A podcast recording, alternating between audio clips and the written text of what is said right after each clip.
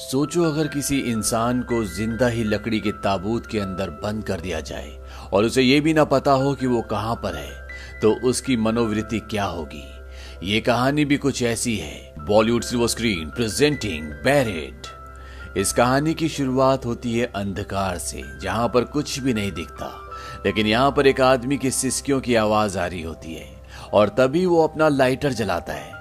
ये आदमी लकड़ी के एक ताबूत के अंदर बंद है। इसका मुँह बंधा हुआ है, इसके हाथ बंधे हुए ये चिल्ला भी नहीं सकता।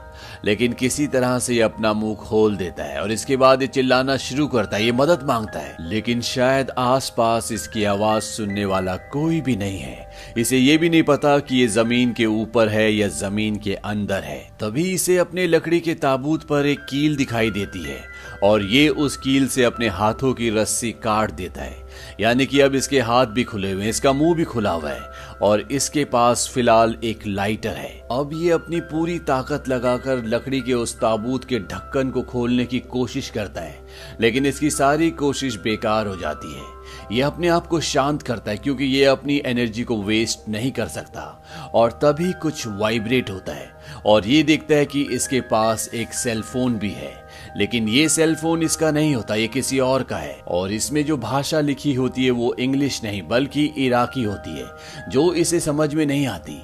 लेकिन ये इमरजेंसी नंबर मिलाता है और वो कॉल लग जाता है। वो ने बताता है कि उसका नाम पॉल कॉन्ड्री है और वो इस वक्त एक कॉफिन के अंदर है। उसे नहीं पता कि वो यहाँ पर कैसे आया। उसे यहाँ पर बहुत गर्मी लग रही है। उसे सांस लेने में तकलीफ़ हो रही है। और जिस फ़ोन से वो कॉल कर रहा है, वो फ़ोन उसका नहीं है। दूसरी तरफ़ से उसकी लोकेशन उससे पूछी जाती है। वो कहता है कि मुझे नहीं पता कि मैं कहाँ पर हूँ। मैं इराक में काम करता हूँ। मैं एक ट्रक ड्राइवर, एक सिविलियन कॉन्ट्रैक्टर हूँ। और हम सब पर हमला किया गया था। मेरे साथ और भी कई ट्रक ड्राइवर्स थे।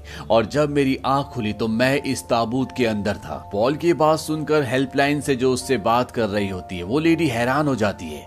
वो कहती है कि तुम्हारा नंबर ओहायो जो कि यूएस में है, वहाँ लगा है। वो कहती मुझे नहीं पता कि ये कैसे हुआ, लेकिन ये ओहायो है। पॉल समझ जाता है कि वो उसकी मदद नहीं कर सकती, क्योंकि उसका कॉल यूएस लगा है और वो खुद कहीं इराक देश में दफन है। इसके बाद वो अपनी पत्नी लिंडा को कॉल करता है। लिंडा उसका कॉल रिसीव नहीं करती, इसीलिए वो अपनी पत्नी को मैसेज ड्रॉप कर देता है। वो कहता है कि हमारे ऊपर अटैक हुआ था, और अब मुझे एक कॉफिन के अंदर कहीं दफन कर दिया गया है। मुझे सांस लेने में प्रॉब्लम हो रही है। जितनी जल्दी हो सके तुम मुझे कॉल बैक करो, और किसी भी तरह से मेरे लिए मदद का इंतज़ाम करो। इसके बाद वो कस्टमर केयर से FBI का नंबर निकालता है और वो FBI को कॉल करता है। वो उन्हें बताता है कि इराक के किसी रेगिस्तान में मुझे लकड़ी के एक ताबूत के अंदर ज़मीन के नीचे शायद किसी ने दफन कर दिया है। मुझे आपकी मदद की ज़रूरत है। FBI एजेंट बोलता है कि मुझे बताओ कि एग्जैक्टली तुम्हारे साथ हुआ क्या था। पॉल कहता है कि मैं इराक में एक ट्रक ड्राइवर हूँ। मैं सीआरटी कंपनी में काम करता हूँ। और जब मैं दूसरे ट्रक ड्राइवर्स के साथ खाने की सप्लाई देने के लिए जा रहा था, तभी कुछ इराकी बच्चे हमारे ट्रक्स के आगे आ गए। उन्होंने पत्थर फेंकना शुरू कर दिया और तभी पीछे से कुछ और लोग आए। उन्होंने एक ट्रक को ब्लास्ट कर दिया। कई लोगों को गोली मार दी और किसी ने मेरे सिर पर पत्थर मारा। उसके बाद मैं बेहोश हो गया और जब मेरी आँखें खुली तो मैं इस ताबूत के अंदर हूँ। मुझे नहीं पता कि मैं कहाँ पर दफन हूँ। मुझे सांस लेने में प्रॉब्लम हो रही है। आप जीपीएस से मेरी लोकेशन का पता करके मुझे यहाँ से निकाल दीजिए। और जब पॉल ये बोल रहा होता है कि उसके मोबाइल के सिग्नल चले जाते हैं, इस बात से वो पूरी तरह से परेशान हो जाता है। पॉल कॉफिन के अंदर ही मोबाइल को चारों तरफ़ घुमाता है और एक बार फिर से उसके सिग्नल आ जाते हैं। वो कॉल लगाता है, लेकिन इस बार कॉल कहीं और मिल जाता है। जहाँ पर उसका कॉल रिसीव नहीं किया जाता उससे मैसेज ड्रॉप करने के लिए कहा जाता है। लेकिन एक बार फिर से यहाँ पर सिग्नल चले जाते हैं। इस बात से वो पूरी तरह से इरिटेट हो जाता है वो चीखना चिल्लाना शुरू कर देता है। और तभी उसे कुछ याद आता है। वो अपने मोबाइल की कॉल लिस्ट को देखता है और वो देखता है कि उसमें एक मिस्ड कॉल है। और जब वो उस नंबर को डायल करता है तो वहाँ से कोई आदमी उठाता है, जो अमेरिकन नहीं है। वो आदमी पॉल से बोलता है कि, सोल्जर, तुम सांस ले पा रहे हो या नहीं? पॉल कहता है कि, मैं सोल्जर नहीं हूँ, मैं एक ट्रक ड्राइवर हूँ। मैं सीआरटी कंपनी में जॉब करता हूँ। हालाँकि मैं अमेरिकन ज़रूर हूँ, लेकिन मैं सोल्जर नहीं हूँ। वो आदमी कहता है कि, अगर तुम अमेरिकन हो तो तुम सोल्जर हो। पॉल उसे यकीन दिलाने की कोशिश करता है, लेकिन वो पॉल की बात नहीं मानता। वो कहता है कि रात को नौ बजे तक अगर मुझे पाँच मिलियन डॉलर्स नहीं मिले तो तुम्हें यहीं पर कुत्ते की तरह हमेशा के लिए दफन होना पड़ेगा, तुम्हें कोई बाहर नहीं निकालेगा। पॉल कहता है कि अगर मेरे पास, मेरे परिवार के पास पाँच मिलियन डॉलर्स होते तो मैं यहाँ पर काम करने के लिए नहीं आता। वो आदमी कहता है कि तुम्हारा परिवार न सही, लेकिन तुम्हारी एम्बेसी ज़रूर देगी। तुम अपनी एम्बेसी से कॉन्टेक्ट करो और इसके बाद वो फ़ोन को डिस्कनेक्ट कर देता है। लेकिन अब उसे पता है कि अगर उसे यहाँ से आज़ाद होना है तो उसे अपनी गवर्नमेंट से कॉन्टेक्ट करना करना पड़ेगा, ताकि वो इन लोगों को पाँच मिलियन डॉलर्स देकर उसे यहाँ से आज़ाद करवा ले। वो अपनी एक फैमिली फ्रेंड को कॉल करता है, जिसका नाम डोना होता है। वो उसे कहता है, क्या तुम कंप्यूटर के सामने बैठी हो? डोना कहती है कि हाँ। पॉल कहता है कि मुझे स्टेट डिपार्टमेंट का नंबर चाहिए। डोना कहती है कि मैं अभी नहीं दे सकती, क्योंकि मुझे बाहर जाना है, मुझे देर हो रही है। पॉल इस बात पर चिल्लाना शुरू कर देता है, और इसीलिए डोना उसके फ़ोन को डिस्कनेक्ट कर देती है। पॉल वहाँ पर इस बात से बहुत परेशान हो जाता है, लेकिन वो उसे दोबारा कॉल करता है और इस बार वो उससे प्यार से स्टेट डिपार्टमेंट का नंबर माँगता है, क्योंकि उसके पास कम ही ऑप्शन है जिन्हें वो कॉल कर सकता है और साथ ही साथ उसके मोबाइल की बैटरी भी अब लो हो रही है।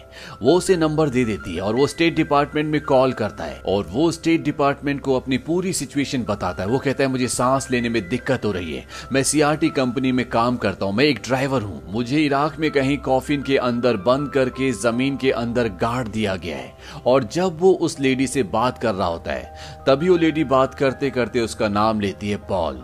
और इस बात से पॉल पूरी तरह से शॉक्ड हो जाता है। पॉल कहता है कि मैंने तुम्हें अपना नाम नहीं बताया। तुम्हें मेरा नाम कैसे पता है? वो कहती कि हमें तुम्हारी सिचुएशन के बारे में पता है। दरअसल पॉल ने पहले भी अपना वॉइस रिकॉर्ड कहीं भेजा था और वो स्टेट डिपार्टमेंट के पास पहुँच गया होता है। पॉल बताता है कि उन्हें रात को नौ बजे से पहले पाँच मिलियन डॉलर चाहिए। वो लेडी कहती है कि हम ऐसा नहीं कर सकते। हम आतंकवादियों के साथ किसी भी तरह का कोई भी सौदा नहीं करते।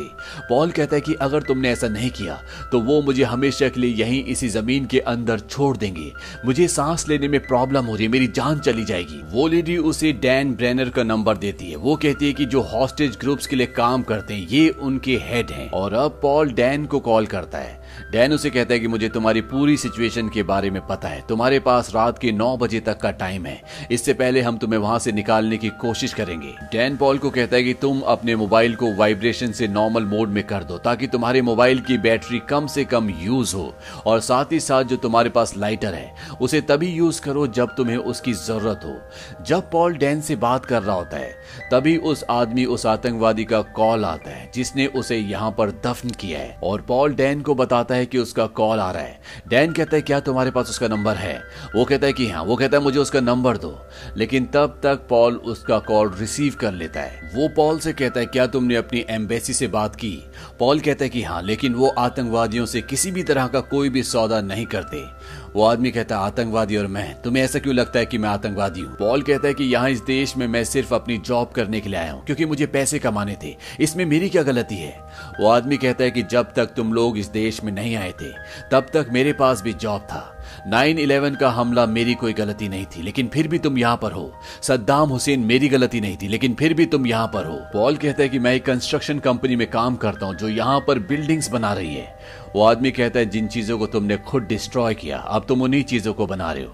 तुम्हें वो करना होगा जो मैं तुम्हें कहूँगा। तुम एक वीडियो बनाओ। तुम्हारे पैर के पास एक नोट पड़ा है। तुम्हें उस नोट को पढ़ना होगा, उसका वीडियो बनाना होगा। दरअसल, इस नोट में अपनी सरकार से पैसे मांगने की डिमांड के बारे में लिखा होता है। पॉल कहता है कि वो पाँच मिलियन डॉलर कभी भी नहीं देंगे।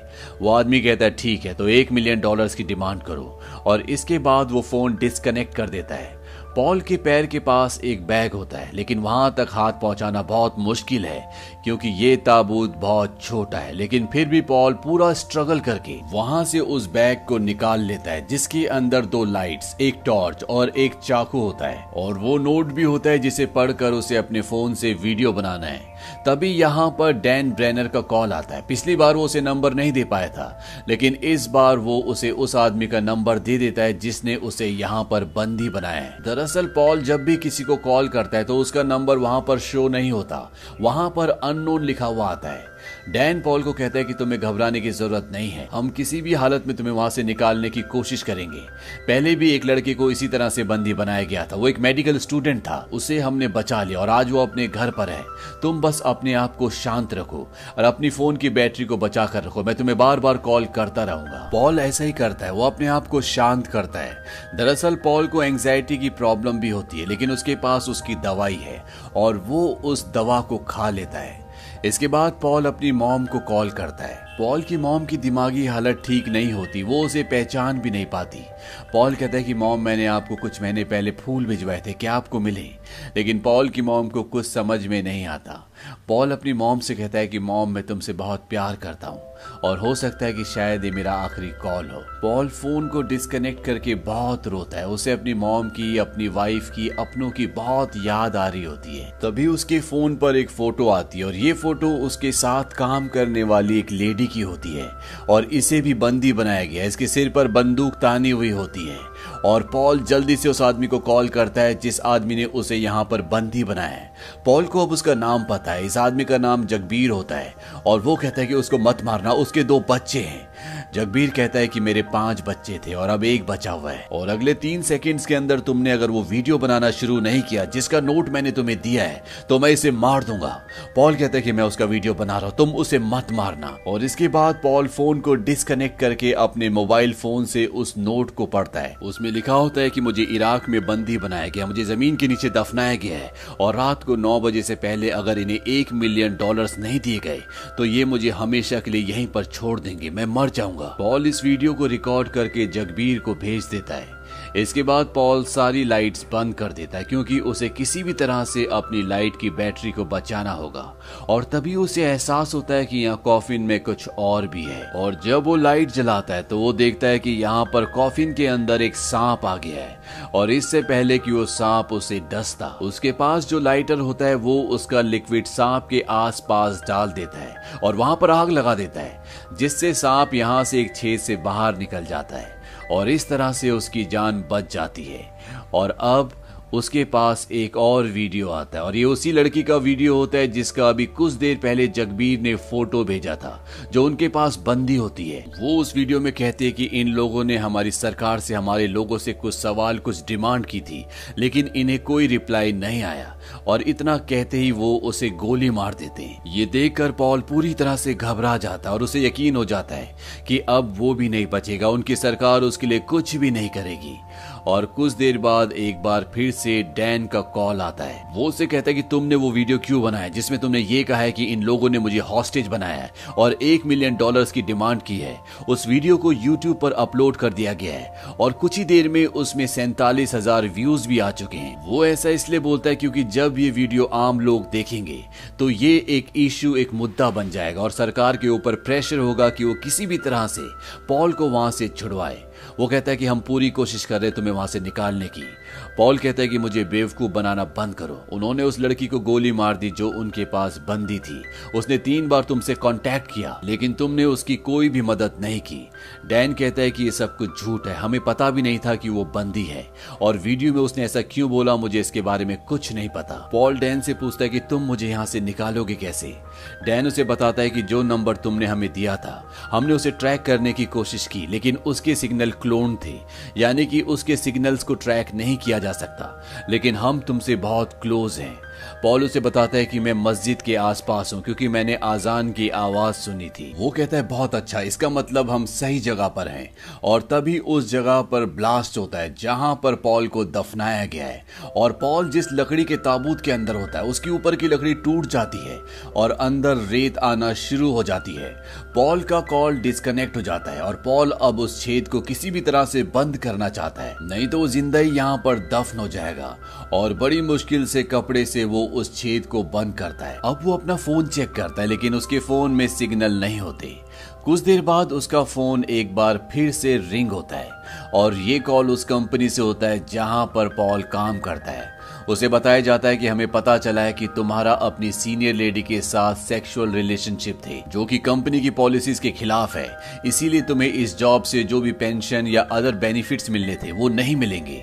पॉल कहता है कि ये सब झूठ है, ऐसा कुछ भी नहीं था। मैंने ऐसा कभी कुछ नहीं किया, लेकिन वहाँ से जो आदमी होता है, वो उसकी बात नहीं सुनना चाहता। पॉल कहता है क्या मेरे मरने के बाद मेरे परिवार को इंश्योरेंस के पैसे मिलेंगे। वो आदमी कहता है कि हम तुम्हें उस वक्त टर्मिनेट कर रहे हैं जिस वक्त तुम ज़िंदा हो। इसीलिए तुम्हारे मरने के बाद उन्हें कोई भी पैसा नहीं मिलेगा।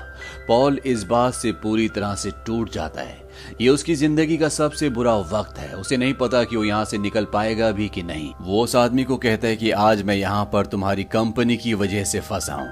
वो आदमी कहता है सॉरी और फ़ोन को डिस्कनेक्ट कर देता है। पॉल के फ़ोन की बैटरी अब खत्म होने वाली है और आठ बजकर तीस मिनट हो चुके यानी कि उसके पास, उसकी सरकार के पास अब सिर्फ़ आधा घंटा बचा है। और साथ ही साथ उसने कॉफिन में मिट्टी अंदर आने से रोकने के लिए जो बैग का कपड़ा लगाया होता है, वहाँ से धीरे धीरे मिट्टी अंदर आना शुरू हो जाती है। दरअसल ये वही बैग था जिसके अंदर उसे चाकू लाइट और वो नोट मिला था। चाकू उसे इसलिए दिया गया था ताकि वो अपनी रस्सियाँ खोल सके, लेकिन उसने पहले खोल ली थी। और पॉल को एक बार फिर से डैन का कॉल आता है। वो उसे बताता है कि अभी जो तुम्हारे आसपास बॉम्ब ब्लास्ट हुए थे, वो हमारे फाइटर प्लेन्स ने फेंके थे, यानी कि वो तुम्हारे आसपास ही हैं। पॉल कहता है कि शायद जगबीर मारा गया। मैंने उसे कॉल किया था, लेकिन उसने मेरा कॉल रिसीव नहीं किया। डैन कहता है कि शायद वहाँ पर जितने भी लोग थे, वो सब के सब मारे जा चुके हैं, और तुम्हें चिंता करने की ज़रूरत नहीं है। हम जल्दी तुम तक पहुँच जाएँगे। पॉल जानता है कि अगर उन्होंने उसे नहीं ढूंढा, उन्होंने उसके ताबूत को नहीं ढूंढा तो वो हमेशा के लिए यहाँ पर दफन हो जाएगा, क्योंकि धीरे धीरे अब रेत भी इस ताबूत के अंदर भरना शुरू हो गई है। पॉल फ़ोन को डिस्कनेक्ट कर देता है और वो एक वीडियो बनाता है, जिसमें वो अपनी पत्नी लिंडा से कहता है कि मेरे अकाउंट में 700 डॉलर्स हैं, वो तुम्हारे लिए हैं, और मेरे जो कपड़े हैं, वो मेरे बेटे को उस वक्त दे देना जब वो बड़ा हो जाए। दरअसल ये उसकी एक तरह की वसीयत है। वो पूरी तरह से टूट चुका है, क्योंकि उसने अब बचने की सारी उम्मीदें छोड़ दी है। हालाँकि डैन ने उसे कहा था कि हम तुम्हारे फ़ोन के सिग्नल ट्रैक कर रहे हैं, लेकिन वो ये पहले भी कर चुके हैं। पॉल ताबूत के अंदर रेत भरने की वजह से लगभग पूरी तरह से रेत के अंदर दफन हो चुका है। सिर्फ़ उसका सर भार होता है और उसके पास जो लाइटर होता है, वो अपनी चेस्ट के ऊपर रख देता है। और एक बार फिर से उसका फ़ोन रिंग होता है और ये कॉल जगबीर का होता है, जिसने उसे यहाँ पर कैद किया है। वो पॉल से पूछता है कि पैसे कहा हैं? पॉल कहता है कि मुझे नहीं पता। जगबीर कहता है कि तुम झूठ बोल रहे हो। पॉल कहता है कि मैं कसम खाता हूँ कि मुझे इस बारे में कुछ भी नहीं पता। जगबीर कहता है कि तुम अपनी उंगली काटो, उसका वीडियो बनाओ, तब वो हमें पैसे देंगे। लेकिन पॉल ऐसा करने से मना कर देता है। जगबीर पॉल के घर का एड्रेस बताता है। वो कहता है कि तुम्हें अपना खून निकालना होगा, नहीं तो तुम्हारे परिवार वालों का खून निकलेगा। और वो पॉल को उसके घर का एड्रेस बताता है। इस बात से पॉल घबरा जाता है। वो कहता है कि तुम ऐसा कुछ भी नहीं कर सकते। जगबीर कहता है कि हम सब कुछ कर सकते हैं। तुम्हारे पास सिर्फ़ पाँच मिनट है। तुम्हें अपनी उंगली काट कर उसका वीडियो बनाकर मुझे भेजना होगा। और वो फ़ोन को डिस्कनेक्ट कर देता है। पॉल अपनी पत्नी लिंडा को दोबारा से कॉल करता है, लेकिन उसकी पत्नी अभी भी उसका कॉल रिसीव नहीं करती। और वो लिंडा को मैसेज ड्रॉप करता है कि तुम घर से बाहर मत निकलना, तुम्हारी जान को खतरा है। और पॉल इसके बाद उस लेडी का वीडियो देखता है, जिसे इन लोगों ने मार दिया था। उसने वीडियो में कहा होता है कि मैंने तीन बार सरकार से मदद मांगी थी, लेकिन किसी ने मेरी मदद नहीं की। और अब पॉल के पास जो चाकू होता है, वो उस चाकू को निकालता है, कैमरा ऑन करता है, अपने दांतों के नीचे वो कपड़ा दबा लेता है। और अपनी उंगली को काट देता है। वो इसका वीडियो बनाकर जगबीर को भेज देता है। पॉल पूरी तरह से सुन्न हो जाता है क्योंकि इससे उसे बहुत दर्द हुआ होता है और तभी उसको कॉल आता है। उसे बताया जाता है कि हमें तुम्हारी लोकेशन का पता चल चुका है। इसी देश के एक आदमी ने हमें बताया कि तुम्हें कहाँ पर दफनाया गया है और हम तीन मिनट के अंदर तुम तक पहुँचने वाले हैं। तभी उसकी पत्नी का कॉल वेटिंग पर आ जाता है और पॉल उसका फ़ोन रिसीव कर लेता है। उसकी पत्नी उससे कहती कि मैंने अभी अभी तुम्हारा वीडियो देखा, मुझे पता नहीं था। पॉल कहता है कि अब तुम्हें घबराने की ज़रूरत नहीं है। यूएस गवर्नमेंट मुझ तक पहुँचने वाली है। अगले तीन मिनट्स में वो मुझे यहाँ से निकाल लेगी। उसकी पत्नी कहती कि मैं डर गई थी कि मैं तुम्हें खो दूँगी। मैं तुमसे बहुत प्यार करती हूँ। पॉल कहता है कि मैं भी अपने परिवार के बिना नहीं रह सकता। मैं वादा करता हूँ, मैं जल्दी घर वापस लौट कर आऊँगा। यहाँ पर डैन का कॉल भी वेटिंग में होता है और वो डैन का कॉल रिसीव कर लेता है। डैन कहता है कि हम तुम तक पहुँचने वाले हैं। पॉल को फ़ोन पर खुदाई करने की आवाज़ आ रही होती है, लेकिन उसे अपने आस ऐसी कोई भी आवाज़ नहीं आ रही होती। और तभी वहाँ से आवाज़ आती है कि इस कॉफिन के अंदर मार्क वाइट है। दरअसल वो दूसरी जगह पहुँच गए थे। मार्क वाइट वो आदमी होता है जिसे पहले अगवा किया गया था, जिसके बारे में डैन ने झूठ बोला था कि उस मेडिकल स्टूडेंट को हमने छुड़ा लिया था।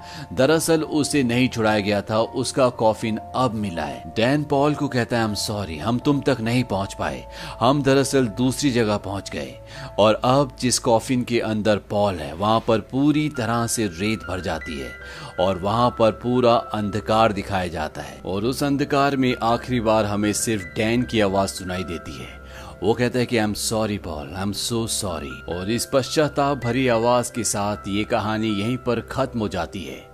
दरअसल इराक में एक ट्रक ड्राइवर जो कि अमेरिकन था, उसके साथ इसी तरह का कोई इंसिडेंट हुआ था, जिससे इंस्पायर्ड होकर इस फ़िल्म को बनाया गया है। ये फ़िल्म सन 2010 में रिलीज़ हुई थी। आई पर इस फ़िल्म की रेटिंग है सात।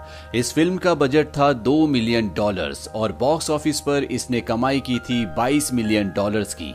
उम्मीद करते हैं कि ये कहानी आपको पसंद आई होगी।